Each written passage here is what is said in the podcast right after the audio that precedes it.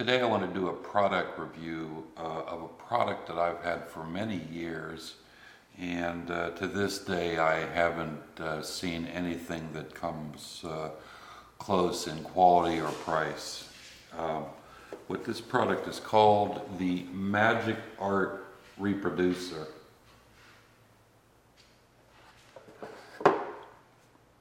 I used to collect comic books when I was young, and I, in the comic books they always had the ad for the Magic Art Reproducer, and basically the uh, Magic Art Reproducer would say that you could draw any person or anything in a minute, and you really didn't need any talent or uh, uh, guidance or, or, or whatever, lessons or whatever.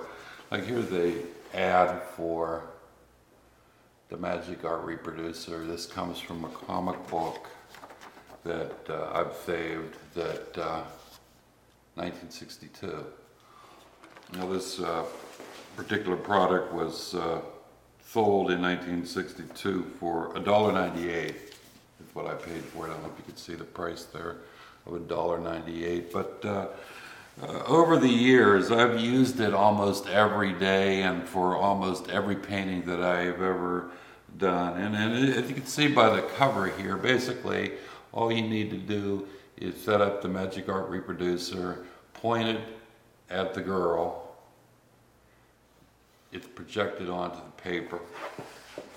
Now here's the actual unit itself. You can see the you look down here and then the paper would be on the uh, desk there and uh, it works great. I mean the, the, amazing thing about it is that uh, it takes an image, a three-dimensional image, and then projects it onto paper so that it guides you and helps you draw. Uh, no electricity, no battery. It just does it.